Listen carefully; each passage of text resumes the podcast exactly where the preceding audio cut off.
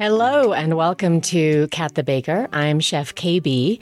Today I'm going to switch it up a little bit and do a different type of episode. I actually have Chef Jeremy Saccardi here with me, and we worked together back in 2014 when I was a pastry chef at the Parker Palm Springs Hotel. Chef, we call each other Chef, he was the sous chef at the Parker Palm Springs. I live in Aspen, and he was visiting Aspen for work, and we happened to have an idea to do this interview. So hopefully we can talk about some interesting chef related things. So welcome, chef. Yeah, thank you. It's um, really nice to be here in Aspen, my first time, and obviously, you know, I was already aware that you had jumped into this uh, venture, so I'm happy to support you directly. Yeah. So Thank you so much. He's coming from Palm Desert and not really Quinta. La Quinta. So he's not really used to the Arctic temperatures that we And I'm have. choosing not to get used to them. We worked together back in 2014, and you were the sous chef there. I'm sorry, he was the executive sous chef. You know, those things matter. yes, well, I was the executive pastry chef. As you were. Yeah. Well earned. I don't want to diminish any titles here because being in the kitchen is such a process. To get your title, it's quite a long road. Uh, it can be. I've certainly met a lot of chefs in my many, many years in the industry that had the beautiful uh, insignia on their coats, and you, but you wondered how it got there. so I'd like to think none of my contemporaries that I've worked with or met or mentored would feel that way about me, but who knows, right? Who knows? Yeah. well, it's funny, you know, we've stayed in contact the last 10 years. I mean, Yeah, nine. on and off. Uh, yeah. Yeah. Basically, what I want to jump to is Chef has his own business. Why don't you tell me a little bit about that? You started it a year and a half ago? Yeah, so there's you know a bit of backstory. I've been in this industry 25 plus years. It's the only skill set that I have that that's worth mentioning, right? I had worked you know my way up to title. I had run various restaurants. I'd opened various restaurants. I had had was the executive chef of hotels. You know, I, I was lucky enough to work with some very talented people, both in, in Michelin star places and, and places that you'd never even heard of. Again, stepping half a step back to chefs that have name on their coats that shouldn't. You know, there's there's chefs that I've worked with who no one will ever know their name, but they are absolutely just wonderful people and incredibly talented, right? So it goes both ways in that regard. About 25 years in the industry, and obviously the whole world went sideways about three years ago. And at that time, I was the corporate chef for this restaurant group in Palm Springs area. Everything was closed and we were back and forth and you know that went on for for quite a while especially out in in California and um, it was suggested to me actually after a while of this even the if and when of, of uh, getting completely back into the flow at that point, I wasn't even sure if, if that's where I was really feeling committed, right? So it was suggested to me by a friend, like, why don't you just start your own thing? I never felt myself to be an entrepreneur. I had a lot of friends that are, were, and um, I always kind of envied that mentality, that gumption. I was always kind of the, you know, happy to work for somebody else as long as I was appreciated, right? And there's lots of tangent stories that we can get into with that, but we won't. I understand that because I have the same issues. So when that was suggested, it was kind of a lightning bolt moment for me. And when once I dove into the process, I just became so excited and enlivened um, and activated by it that uh, you know within a month I had created my own website. You know, I had some friends with some uh, you know, creative ability on the computer help me design my logo and obviously the name of the business and just kind of flesh all those things out and, and develop a you know the motto or what have you. Well, let's talk about the name. So, the name of your company is Bon Meez. Correct. Bon Meez, two words. So, it's M E E Z. Correct, That's but it's spelled a spell it. little funky, right? So technically, M E E Z is not a word. So mise, right? And and those of you uh, listening in the industry are well aware of, of this. Uh, you know, mise is, is a reference to mise en place, uh, which in the kitchen is a reference to everything that you need for your particular station, right? So Right, to prep. yeah, slang in the kitchen would be, you know, me asking a cook, "Is your mise good? You know, are you ready for service, so to speak?" Right. So that's the reference there, and then bon is, you know, good in French. Yeah. Um, but it was there's more to it than that. You know, I sat with this for half a day. I'm not sure, you know, how that relates to other people and the names that they came up with for their companies, but about half a day because I wanted something two two syllables. I felt like the pace of that was good. I wanted something that both felt kind of masculine and feminine as far as like the letters and the sound structure. You know, obviously there, there's the food reference, and then also banh is similar to a, a banh mi as far as the sound of it, right? And the, the Vietnamese sandwich, which many Oh. people have, and and so so when you hear that sound, you know, mi it's like oh, there's a familiarity to it. That's why you did it because of the Yeah, well, there's all of those layers. Yeah, were kind Oh. of like part of the reason why I settled on mi's. I love mi's. Yeah, who doesn't love mi? Like, Okay, so for the past year and a half, you've had your own company. Yeah, closing on two years actually. So tell me about what is it that you do in the company? So it's evolved like any you know startup does, so to speak, right? But the the initial impetus is the same. The idea was to firsthand create you know beautiful memories around food with people, right? As, as simple as that. It was a way for me to combine my two mentalities in a way, my two lives, even if we were to take it that far. Because kitchen life is a very encompassing thing, right? We spend so many hours in the kitchen. Um, even when we're not there, we're there with phone calls and having to send orders to purveyors and affects our family life and our personal life and, and all these things. It's very, you know, if you're truly committed to the craft, it's it's engulfing, right? so there was that part of me, Right, like in- large in- and very real. Like a regular job is a 40 hour work week, but easily in the kitchen as executive chef, it can be 60, 70, maybe one day off sometimes. Yes, that was pretty typical for nearly two decades. Was you know sixty to seventy five hours a week, generally six days, all the above, right? So mm-hmm. So th- that was obviously a very big part of who I was, how I thought of myself. But there was also this other part of me, which those who worked in the kitchen long enough with me got to know to some degree, because I got to you know as we get to know people, you get to open up a little bit more. You know, I've been on a spiritual journey for for quite a while now in my life. I'd say like multiple decades, and it's really um, exponentially grown in the last eight to ten years, I'd say, and in, you know, and more so in the last handful of years. And so, I wanted to combine this passion for cooking and all the skill sets that I've amassed and abilities, but provide that kind of culinary experience with a very conscious effort in group settings where people are doing things with intention whether it be you know so-called retreats where people are going for to be healed or to be uh, you know to help with their awakenings or what have you all of these kind of situations where people are doing things with intention even just warm family gatherings where people are just you know i wanted to be a part of that process for them a part of that Okay, so process so how do you change your food for conscious cooking Right, well, versus there's- in a restaurant? there's a lot of layers to that. Love is always present. Let's start with that.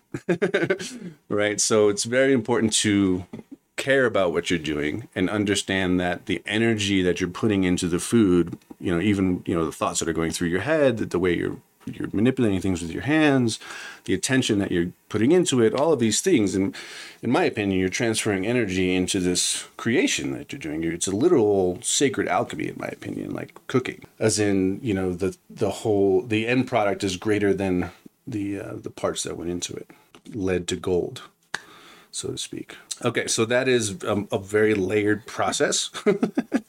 and it doesn't uh, i can't say it gets evoked at the same level each time because there's not a necessarily a desire or need from that from the client standpoint right it, everything is is highly customizable with me very personalized started doing this nearly two years ago and i've yet to do the same menu twice you know some similar dishes here and there and there's certain things that you know people gravitate towards in a usual way i don't really work with recipes you know, like I used to when I was running kitchens and writing menus for restaurants, you know, because consistency is obviously extremely important. So, Well, it's um, also different. At this point, you don't have any assistants. So you get to be the creative leader and kind of do what you're doing, you know, by yourself. correct. I'm I'm the the main and only contact. you know, so I'm I'm the person either being contacted to by the by the potential client or me reaching out to them, vice versa. I'm the one engaging with them in the conversations regarding you know their vision for the event, the purpose, you know all the aspects that can be invoked, and all these such things. And but to answer the question you were getting at, you know, what how do you do that? What is conscious cooking? Like I said, the layers. So product is obviously very important. you High, know. like high quality. Right. So we're talking about organic produce. We're talking about things that aren't, you know, GMO'd. We're talking about even not just produce, uh, you know, meats that are sourced, you know, Like locally farmed is always better. local is obviously ideal. Seasonal is obviously ideal. Um, organic. Um, where I live, you know, the seasons are a little non-existent. Right, the desert. the desert. But you know, I certainly don't do all of my events in the desert either. But I've tried to utilize those products whenever I can, though, like uh, you know, local dates, local citrus, um, you know, things of that nature. Well, that's nice too because you've been traveling quite a bit since you've yeah, been doing. I'm, I'm, it's my first time here in Colorado, at least since I was two or three. right, but but you're about to go to Costa Rica, Uh, Mexico. Mexico. I'm sorry, you in- were just I in was Costa Rica. Costa Rica with the same client that I'll be with in in Tulum two weeks. Sorry, yeah, I was in Costa Rica, which was uh, absolutely uh, blessed and magical experience. Well, but also speaking of, back when I knew you, when we met, you had been talking about Costa Rica because you Yes, worked there. yes, I lived there for about two years. 20 years ago, um, when my first daughter was nine months old, I actually drove down there with a friend of mine who was also in the industry. We were chefs. Well, technically, we weren't chefs at the time. We were just line cooks at the time. He had actually, we worked in several restaurants together in the Santa Barbara area, and, uh, you know, we even lived together. And he was a beautiful person. And he's actually, um, his name is John Cheery. And uh, he's a wonderful human being. And he actually lives in Avignon, France, right now. And he has his own business, which is kind of this uh, chef bicycle tour thing where he does, he does the whole deal. Like he'll take people on bicycle tours and then cook for them. And so he's doing his own thing. That's pretty cool. Yeah, which is wonderful um, for him. So he, he was actually in New Orleans at the time when I decided, we decided, I should say, um, my, my daughter's mother and I decided to move to Costa Rica. And uh, he and I drove down there from Santa Barbara. So How long did that take? Uh, well, we drove pretty hard, but it still took us a week because it's a lot of borders, and that takes time getting through the borders. How many miles is that? Oh, I wouldn't even. I could guesstimate and say three thousand. I've never actually. That's pretty crazy Calculated. in a week. Uh, yeah, we were driving a solid, you know, twelve hours a day, if not more, because we had we had we were up against a timeline of our own. You know, I had purchased plane tickets for my daughter and her mother a month out from the day we left, and for them to land in San Jose, Costa Rica, from L.A. In between, we were supposed to figure out where we were going to live and how I was going to make money. Well, so wait, so, you didn't have a job set up. No, I had nothing. I barely even spoke the language. So you just one day decided, okay, I want to work somewhere different, and I'm going to drive to Costa Rica. It was a, it was a bit more, bit longer of a conversation than that. It wasn't my own decision. Obviously, it was her, my, daughter's mother, and I made that decision together because we wanted to try something exotic before our daughter was too old to, um, you know, had school age, so to speak. So we felt like we had a window that we really needed to seize if we wanted to try something wild. Because we had friends who had, you know, lived in Thailand and just come back. It all seemed very wonderful. And you know, when you're when you're at that age in your early twenties, you're very brave, willing to take risks. And that was certainly probably the, the biggest dice roll I've ever taken in my life was that that choice. What job did you end up getting in Costa Rica? Technically, I was the chef of a place called uh, Bosque del Cabo, um, which means Forest of the Cape. Um, it's this amazing property. It's not only still exists today, but it has expanded since we've uh, left and, and returned to the States. Um, started by this uh, amazing gentleman, uh, Phil Spears, his name, and he lived in Florida, or was from Florida. He went down there for a surfing trip, as many people do, and he ended up falling in love with the country and staying.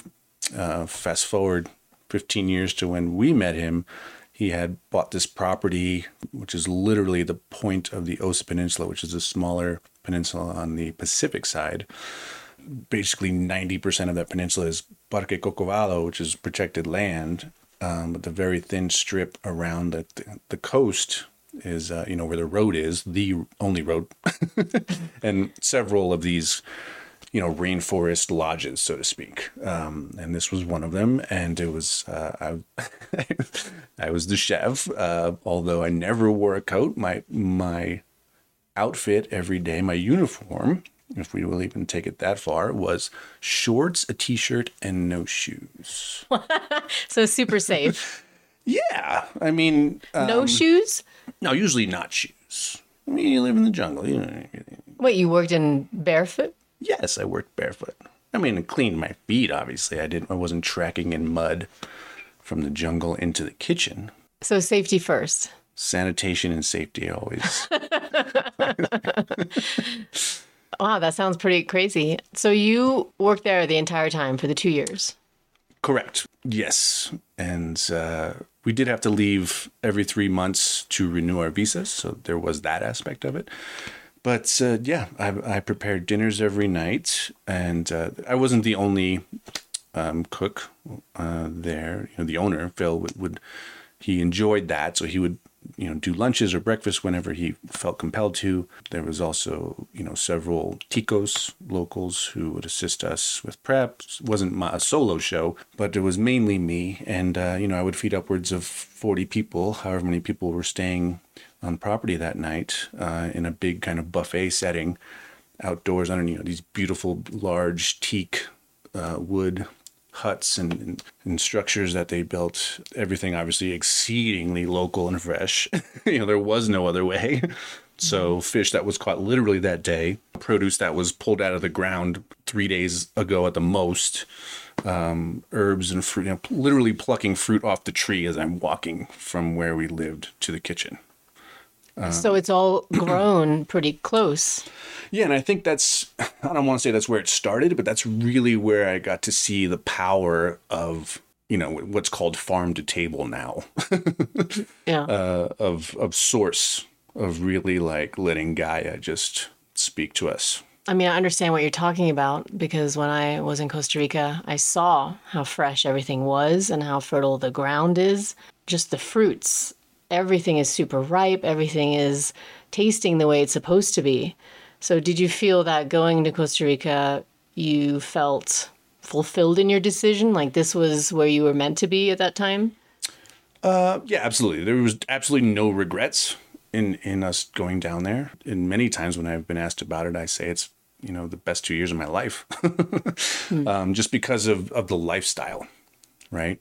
Uh, pura vida, right, is what they say down there, which means pure life. And uh, you know, I was blessed enough, like like we talked about, to go back a few months ago for the first time since since I did live down there, and just And how long had that been?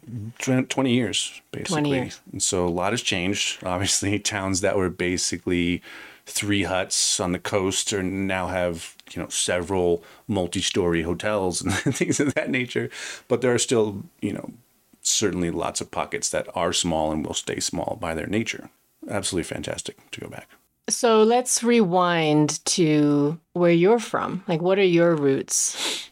Okay, yeah. So I was born in New Jersey, the Garden State, and uh, I was born in Orange, New Jersey, um, and was there until I was about uh, fifteen. Okay. Yeah. And your background, I mean, your last name is Saccardi, so you have so I'm Italian. Sicilian. Oh, I'm sorry, Sicilian Get roots. right. No. uh, yes, both my mother and father's bloodline is Sicilian, and it was, uh, if I'm correct, uh, my great grandparents on both sides were the ones who came over. So, as a child, were you doing a lot of cooking? I wouldn't say a lot of cooking. And My mother was, which is where it all goes back to, is is watching my mother cook and, and what and what she was able to create with the time and and such that limited time and limited resources that she had, and just the absolute memories. You know, all of us have memories of, of, of our mother cooking, I would think, or grandmother, or somebody important in our lives. You know, just coming home, walking through the door from school, and smelling, you know, the sauce Sauce. you know, on the stove. I'm like, oh my God, it's going to be a good night. You know, it's like really then when those seeds of you know how powerful food can be as far as creating memories and pulling emotion out of us and, and all of these wonderful things you know you remember how people how they made you feel not what they said necessarily right so um, it's a way of making people feel feeding them and i've, I've certainly realized that and and and consciously chased that a very very long time are you from a big family well no technically i have one full-blooded sister one half sister my parents my mother has lots of siblings but I'm kind of the black sheep of the family. So it is somewhat large, but I wouldn't say I necessarily engage with a lot of them. mm-hmm. Sure. Was there anything else that you wanted to do or as a teenager or like growing up that you thought you maybe would do, or it was always food related? Oh, no, I wouldn't even. Uh, most little boys want, want to do little boy stuff, right? So, what do we want to be? We want to be spaceman and firefighters and all these things. So for me, it was, you know, a hockey player and archaeologist. Those were the two things that in my mind, like, sounded the coolest. Wow, archaeologist. Well, I mean, you could probably blame Indiana Jones movies for that to some degree. uh, that's right around, you know, my my timeline there. Uh, but yeah, I, I, found that fascinating, and you know, dinosaurs and history, and even to this day, like I've I am absolutely fascinated by you know megalithic structures and ancient civilizations and all these things. And uh, there there probably is another uh, timeline where I'm an archaeologist somewhere. But uh, yeah, the whole passion for food thing, as far as this is what I want to do with my life, um, really didn't manifest until after high school. So is this something that was planned or I'd say no. I feel like I feel like people who enter the kitchen, it's rarely planned. Right. So the way it went down for me personally is uh, so um, fast forward senior year of high school, uh, Santa Barbara, California. Wait, hold on. So you moved you were in New Jersey and when did you move to California? Left New Jersey when I was 15. My father, myself and my sister and we moved to Minnesota for 2 years so my freshman year was in New Jersey, two different high schools, split in half, like quite literally. Um, my sophomore and junior year was in Underwood, Minnesota, charming town of I believe 300. I believe Minnesota is a very frigid state as well.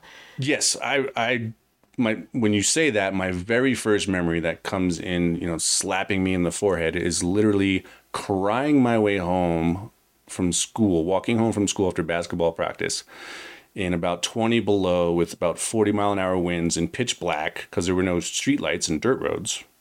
And I had lost one of my gloves along the way somehow, or something happened. I didn't, didn't have a glove. So I basically, not full blown frostbite, but uh, dangerously close to frostbite on my hand not that I was bawling all the way home. I mean, let's be real about this. but there was certainly the last 20 minutes of the walk. It was probably about a three hour walk, you know, because we're talking several miles. This, this is, is before cell phones. This is, you know, all of this. This is very impressive because I feel like you should be doing better in the cold here in Aspen. Yeah, but that was so long ago and it was such a scarring experience. Like traumatic. yeah. Um, it's just not enjoyable. And, and, you know, I've spent so many years, like we've already discussed Costa Rica. You know, I lived in Santa Barbara for several, several years. I lived in Florida. Those are more the climates that I am comfortable in. I understand. I understand. I enjoy those climates more as well. But, you know, life has its own role to play. So you were in Minnesota, and then from there. Yes, sorry. So two years in Minnesota, and then my dad moved us again and we moved to Santa Barbara. Yeah. So that's how I finished up high school in Santa Barbara. What did your dad do? For work? Yeah. Um, more often than not, a bartender. He's done uh, several other things. So he just liked to travel, or he was just looking. Oh no, this was more based on his his marital status and things of that nature. So he he had a second wife, you know. So uh, my parents were divorced when I was about five. I want to say my dad remarried, when um, you know right before the timeline we're discussing, like right before high school. His new wife's family was from Minnesota, and they kind of convinced us to join them uh, out of New Jersey. You know, more wholesome place to raise the kids. You know, that's why we went to Minnesota, and then the two after two years, unfortunately for them, that that fell apart. My dad had a very dear friend living in Santa Barbara at the time, and he just you know, come out here. And so we just continued west. Most of your life you've been in California, would you say? yeah, I've never really sat and added it up, but at this at this point, you know, living nearly a decade in uh, the Coachella Valley, and a cumulative, you know, eleven years in Santa Barbara. That yeah, if we were to say what state have you lived in the longest, it would be California. Yes. Okay. Like, did you go to culinary school? Going back to the actual, how did this all start? Culinary wise, right? So I was in high school in Santa Barbara, and uh, one of my friends at the time, we would pick our additional classes uh, outside the normal cu- curriculum each semester, right? And so for the final semester, um, he and I decided to, I forget what it was called, but essentially we worked the uh, the little kitchenette situation that they had for the teachers in the teachers lounge. Like we would go in there and and brew coffee and make simple things like cinnamon rolls and biscuits and uh, stuff like that and we'd serve serve it to the teachers. So, so you did do baking despite yeah, that's probably where the yes. Some minor baking and obviously i didn't find much interest in that aspect of the culinary world, let's say. So, but you know, so that semester finished and we graduated high school and and we were kind of stuck like, okay, what are, what are we going to do? And uh, I really didn't have a distinct plan for myself. This particular same friend said, why don't we join the program that they have at the city college? So at Santa Barbara City College, there's a program called HRC, Hotel Restaurant Culinary Program, which still not only still exists today, but my very good friend is uh, plays a very big role in the execution of that. He's one of the main teachers and curriculum designers and all the rest, and uh, and they've expanded. Like I, I went to see the facilities recently, and I'm quite jealous, if I'm honest, compared to what we worked with all those years ago. So they've remodeled it, upgraded, remodeled, expanded the campus on and on and on. Um, you know, obviously a lot more money has been invested, better equipment. So, um, so it's been a valuable um, course there. Yeah, I mean, a lot of the um, people in the industry in that area certainly went through the program. You know, it's it's a cute little city college, so many people wouldn't even think, oh, you know, what are you, what's happening there? How can that really give you anything worth? But what that program did allow me to do is be hired by, worth, worthy of being hired by the better restaurants in the area at the time. Um, and so that's where it really kind of began. Oh, really? So it had that much clout? So to speak, yes. Because for me, it was a little bit different depending on the restaurants I worked at. That gave me different job opportunities. But for you, it was the college. Oh, first of all, how long was your culinary school experience? It's a two year program. Okay, two years. And then what was your first job? Well, I worked during. A lot of us worked during. Obviously, not very long hours because you know we're in school all day. So, but a lot of us had part-time jobs in the evening or on weekends. Oh, I wish I could remember. Remember. Here we go again. Bake shop. I worked in a bake shop, and I assisted. I didn't know any of this. it's repressed memory. Um, no, there was this lovely woman who actually was the wife of a pastry chef that I ended up working for later, shortly thereafter my career in Santa Barbara. But she uh, ran this, or she was the main pastry chef for this adorable uh, shop in downtown Santa Barbara, and I was her part-time assistant. So I would go and make creme anglaise and um, you know just silly stuff that my next to nothing skill set allotted for you know, cleaning and organizing the case and teach me to flavor things. Very, you know, basic, basic stuff. Okay. So when you worked there and you went to culinary school, like all these things, that's when you felt, okay, I'm in, I'm in the right industry? Or were there some doubts? Some uh, no, I would never say there were doubts. There was never any other industry or career path that you know was kind of looming or or teasing me to walk away from the kitchen. Um, actually, what happened is is it kind of unleashed and opened up this whole world. You know, because I've always loved to travel and the idea of experiencing other cultures and and you know just the the concept of how certain things originated in certain areas you know the evolution of food you know i found very fascinating like why are there 400 different potatoes you know and where do they come from? And how is each one different from the next? You know there's hundreds of different apples. Why? You know yeah. i want to know about each one of them. What's the best way to utilize each individual type of apple? You know so these were the types of questions i began asking and and even after 20 plus years as you know there's still so much to learn you never know it all but you look at what you knew back then and wow you know there's there was just so much to absorb and dive into and you know the techniques are endless and all the rest I like hearing this that there's always something to learn. I mean, I agree with that. But many chefs that I've come across over the years, they act as if they have nothing more to learn or, you know, they're very comfortable in their job. Uh, Many people don't always want to strive for the next thing. this kind of mindset um, is probably mirrored in most every industry where not everyone is truly in it for with passion and heart and integrity. you know what I mean? There are people that kind of stumble into it and do good enough, have ego issues and what you know whatever their insecurities are that allow them to feel that they've established themselves and and rather than teaching the next generation and bringing them up and sharing you know I my my recipes were never secrets. When I would get called out to a table in a restaurant that I worked at and they're like oh my god can you you know this is amazing. Yeah I, I would go back print out the recipe and hand it to them you know walk them through it. You know call me if you need help figuring it out. You know all my cooks you know I would give them, let them take pictures of the recipes in the recipe books. You know, where, where like you're mentioning, some chefs are quite the opposite. Yeah. Do you feel when you were starting working and you're working these jobs, are there moments where you just felt you're doing it for the guest, you're doing it for, you know, they're eating your food, they're appreciative? Like, why do you keep doing what you're doing? Well, it's rewarding in a lot of ways, and in some ways, it becomes an adrenal addiction. so, you know, that is one of the the few things I missed about being directly immersed in the industry. You know, right right now, it's kind of I'm in my I'm on an island somewhat.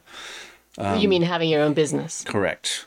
But when I was, you know, for so many years running large kitchens or or multi, uh, you know, faceted facilities with several outlets and all, and all the rest, it's exciting to lead a large group of cooks into service and prepare them and teach them and, and have a fantastic service together and know that you know every guest was had a wonderful time and got their food you know in, in proper timing and was Yeah, I remember. right way and I remember at the Parker, you would show the cooks how to cut salmon, you know, like a giant salmon or a giant tuna, and then you'd give the ends to me, and I would feed the salmon to my cats.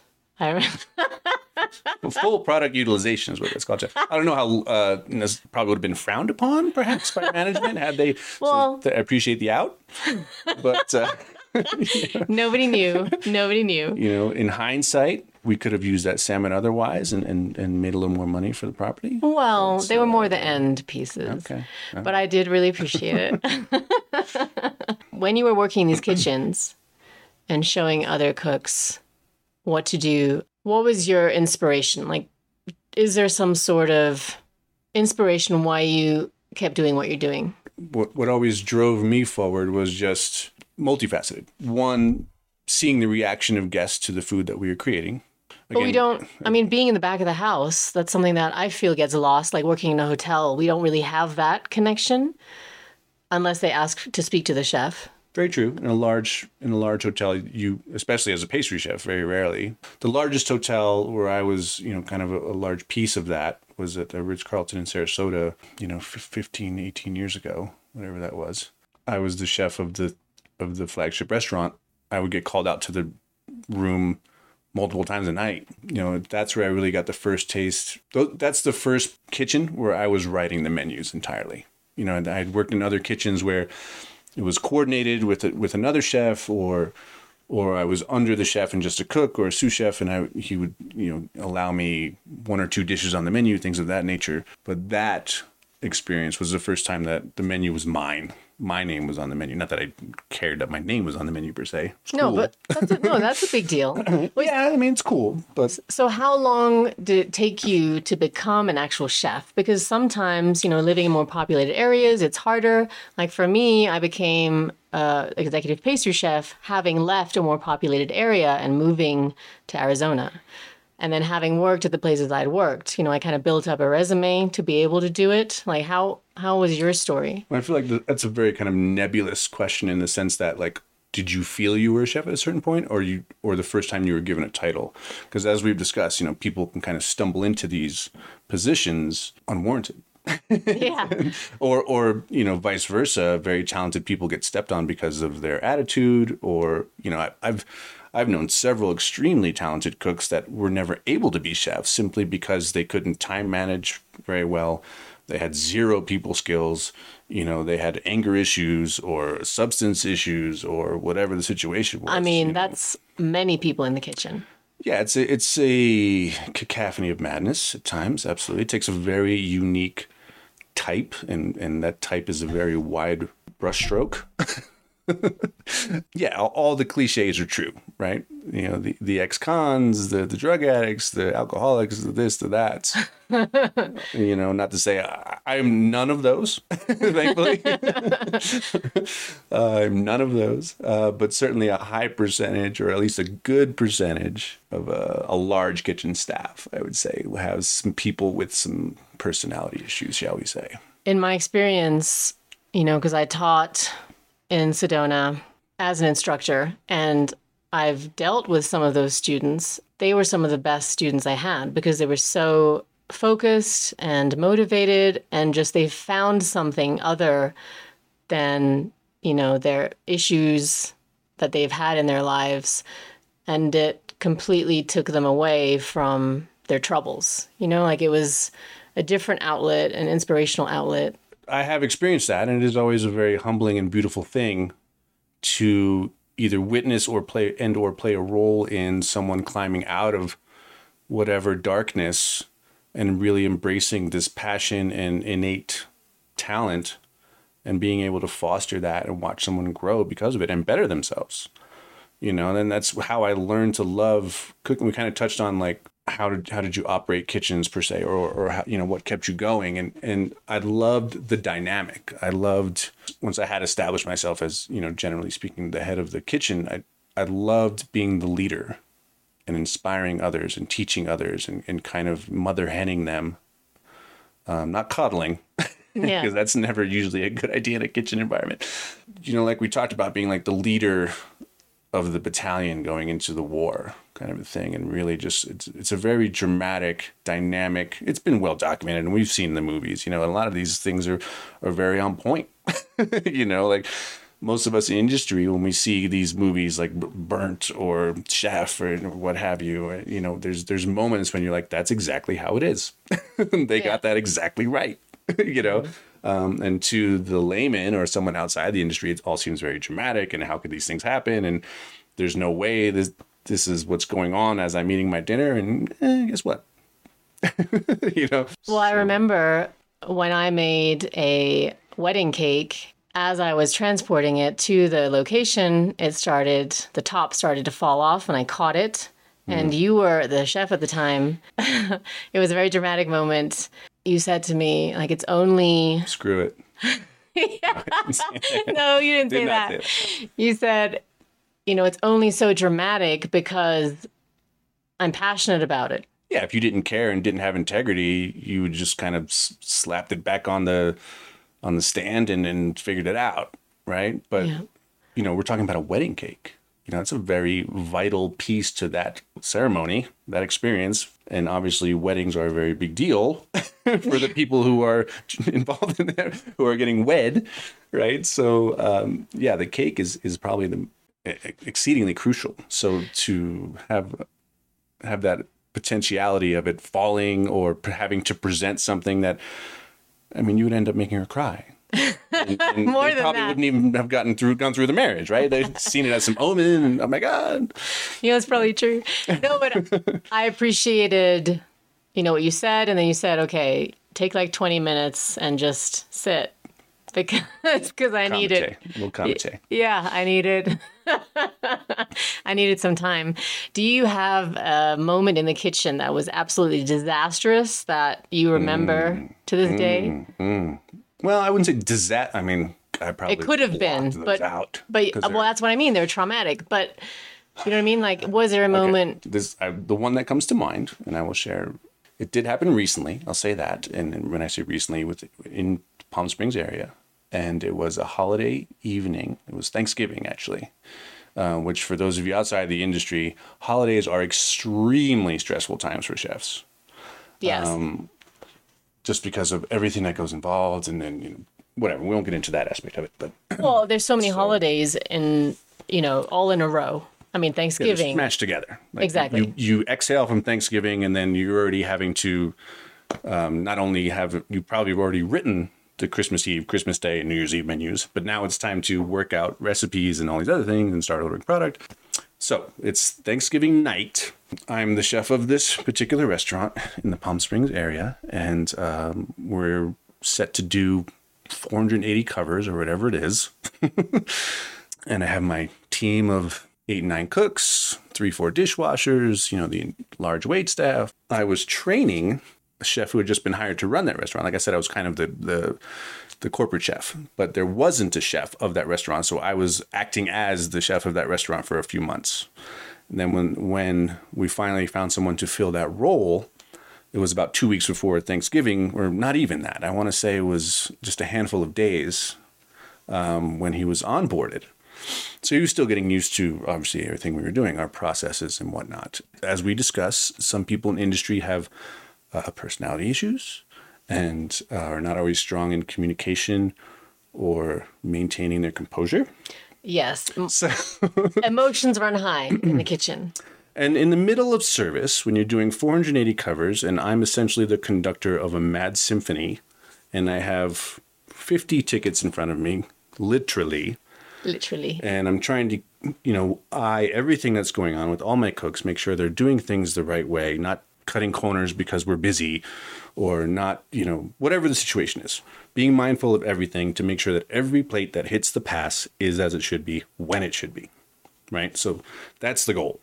Mad dance, mad orchestration, right? And there's times where perhaps we sold a little more of something or God forbid a cook drops something Always. and we need to prep something on the fly or there's adjustments that need to be made service is never even when it goes perfectly there's never some some obstacle that popped up Always. Yeah. right so i remember there was i don't recall the exact dish but it was it was it was a salad and we had run out of a component one of the components for the salad or we we're running low you know the cook says chef i only have you know eight left and we're in the middle Well- of service i'm like okay well that's not going to cut it so i went to turn to the chef that i was training to take over this restaurant and it's a large kitchen. You know, it's a, it's a good 40 by 40 space, the, just the service area of the kitchen.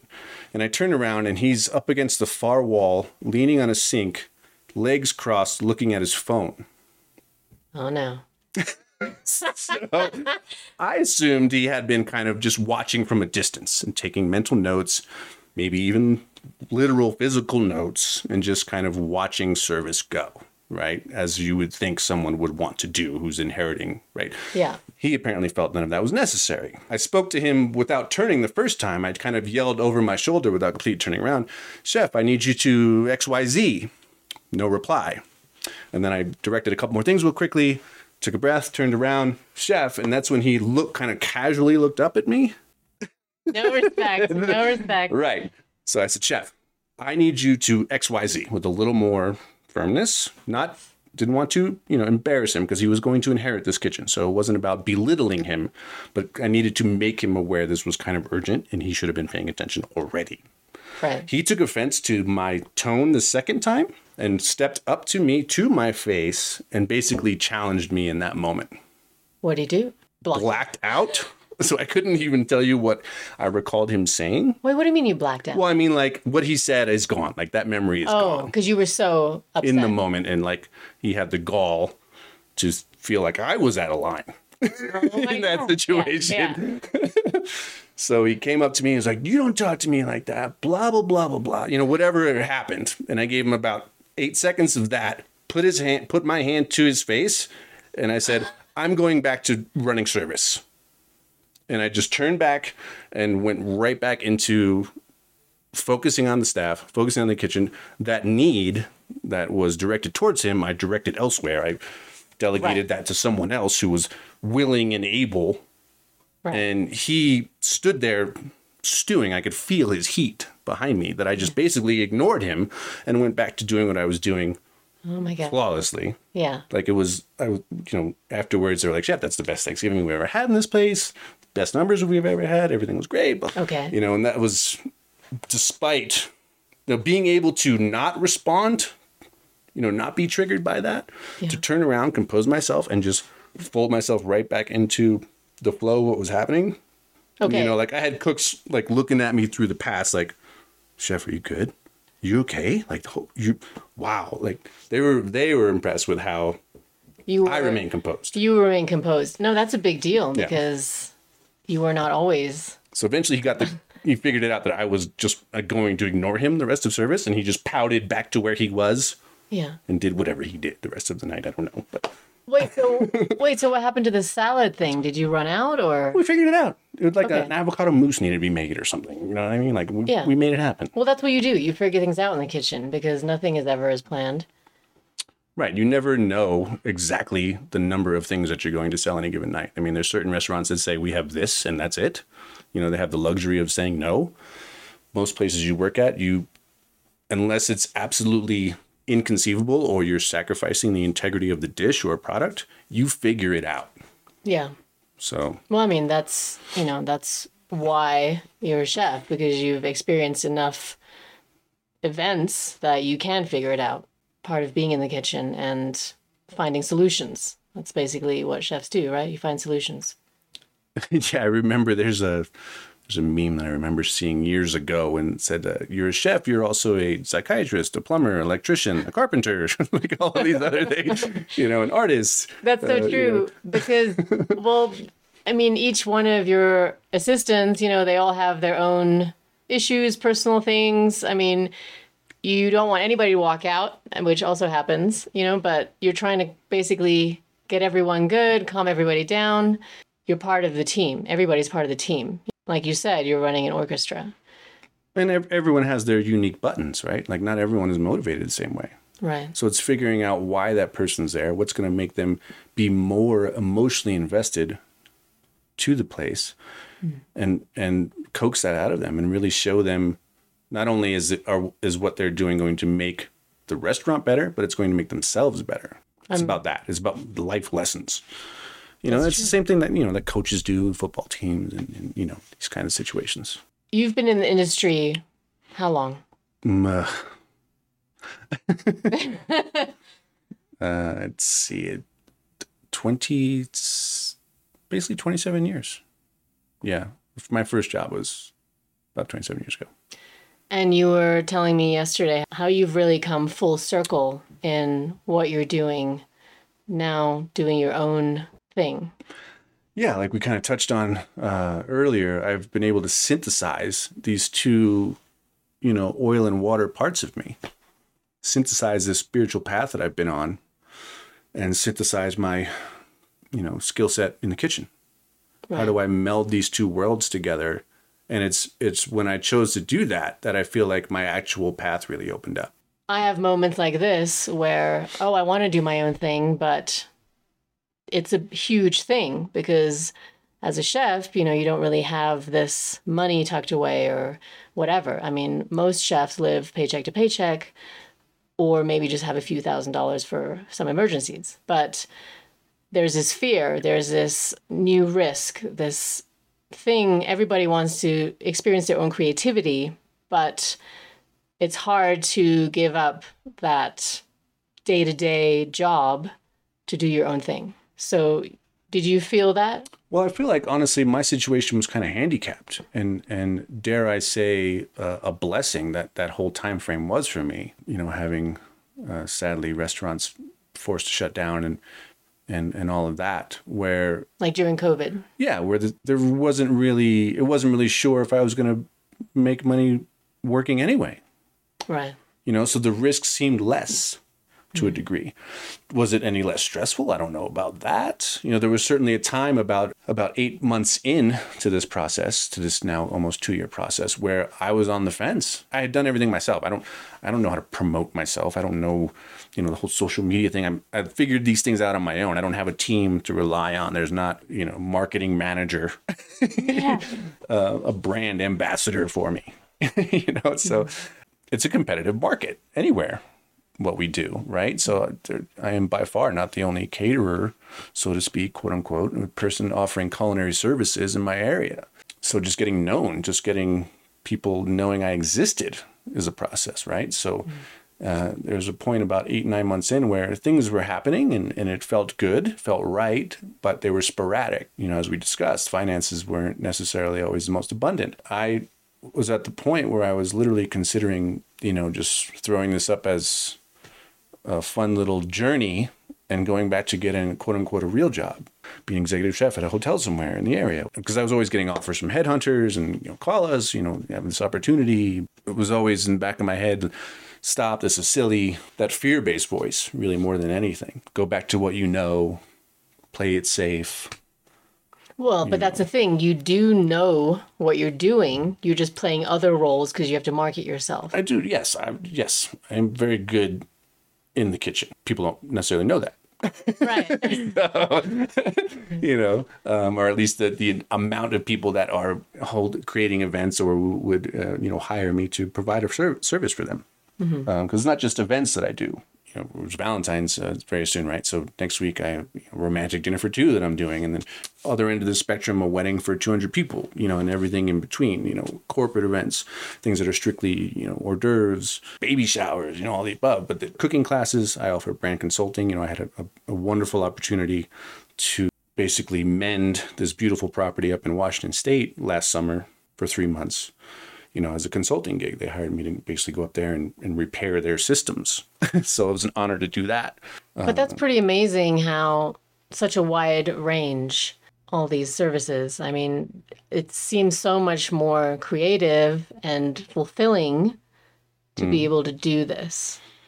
Yeah, yes. I at this point in my life, I am the most financially stable I've ever been, while also having the most free time I've ever had to pursue other creative projects, spend time with my daughter, be myself, you know, whatever I choose to do. And, and Where do you see this going? yeah, thank you for asking that. So it goes back to two major choice points or, or moments as far as uh, eras, right? So the moment when I really understood the depth of food as a role in people's lives, right? It's not just sustenance. Obviously, so much more than that. Creating memories, um, evoking emotions, all these beautiful things, right? So it's not only that, but it's also the learning, the traveling, where I'm pu- pushing this towards now. Like I, you know, I feel like I've kind of small potato still, but you know, I'm very humble and, and thankful for what I have. But I, I feel like I'm on firm ground at least. You know, I have several events booked in the future, and and you know, things are blossoming in front of me as I go along, and I'm having you know, obviously repeat clients, which is fantastic. You know, it's why I'm here in Aspen. These kind of wonderful opportunities where you're developing these relationships with people. It's not just like, oh yeah, here's a plate of food. Don't Well, I- like it? I mean, I find that so meaningful because it is that connection with the guest and the customer. I mean, that's what makes me passionate about baking. Now that you get to do that and really have that connection with the customer, I mean, that seems so much more gratifying. So, do you want to keep doing that or do you see it evolving into something else? Yeah. So, you know, as as much as I'm grateful for, you know, the smaller kind of offshoot events and and you know, the bachelorette parties are always fun and and you know those types of things, right? You enjoy that as the chef, right? but uh, and they are certain. It is fulfilling to to provide in those situations because those are meaningful moments too in, in people's eyes, right? Yeah. Um, but as far as a wider scope and a deeper dream you know it's more about these things that i'm doing like with this company that's hired me for costa rica and, and tulum in mexico where i'm not just providing food for the event i'm part of the healing experience that people are going there for you know what i mean like, expand on that. We we either ourselves or probably know someone who's attended some kind of workshop or retreat or you know weekend seminar or Like, kind of Some- a self healing, mind opening. yeah whatever verbiage you'd like to use. Like world of spirituality you know I, I don't even necessarily like to use that word. Uh, there's so many phrases that come and go um, and on that path. You know these gatherings these sacred gatherings. And and that's how i you know, on on my website that's that's how i describe them as far as one of my offerings to provide for sacred gatherings. It's an um, to become part of this healing experience that people, as we begin to learn, want to know more about ourselves and our role on this planet and with our family as we heal these aspects of us that we realize we're carrying, you know, trauma from our childhood or whatever the case may be. You know, so many of us are, again, in the last few years since the world went sideways a little bit, you know, a lot of us are had the time now to look in the mirror and go, this is how I want my life to be different. Hmm. This is how I want my life to be better. These are the ways I, you know, how do I do that? And right. then so with the, you have enough of an impetus in that way, those opportunities are going to, to gravitate to you. You know, that's why we see some quote unquote popularity um, in these types of gatherings. You know, more and more people are holding these situations where we're bringing in speakers and you know there's all all kinds of modalities that get utilized in these situations and settings. It's all very the point is it's intentional. I want to be part of something intentional mm-hmm. purposeful. Right. So like make an impact make a difference. I mean i think every one of us you know and especially as we get older you want something intentional and something with more meaning. It's so easy to do that with something you care about and something you love. You know, in your case, feeding people that you also care about because now you've created this connection with these people. 100% and it's an honor to do these things and and they can't help but expand right, right. It's, it's one of those situations that you put yourself in where you know only you know more opportunities can come from that. And i'm not talking about financial opportunities. I'm, I'm, talking about like we're talking about deepening relationships and more understanding of oneself more understanding of the food and how it works and the nuances of nutrition. And, and like we talked about like like the evolution of food is just so fascinating to me and just evolution in general but you know this is my craft so. Well but if you look back I mean, if you truly do something you love, it never really is about the money, truly obviously it's nice to be able to pay your bills, but if it's something that has deep meaning, it's always about just growing and being a better version of yourself. But the thing is, if you continue to do what you love, then everything else will flourish with that. As I look back on my my path, do you feel like now you feel a bit more since when you first went to Costa Rica to your last trip. I mean, mm-hmm. you had said that you felt more like things have become full circle in your life. Yeah, it was a very profound. I've had several profound experiences in the last several years for sure, uh, in various ways and, and whatnot. But uh, yeah, being going back to Costa Rica after 20 years and breathing that air in again and and being around those people and that energy for me was um, just reaffirming that you know, I was making the right choices and I was stepping into who I was supposed to be in this lifetime.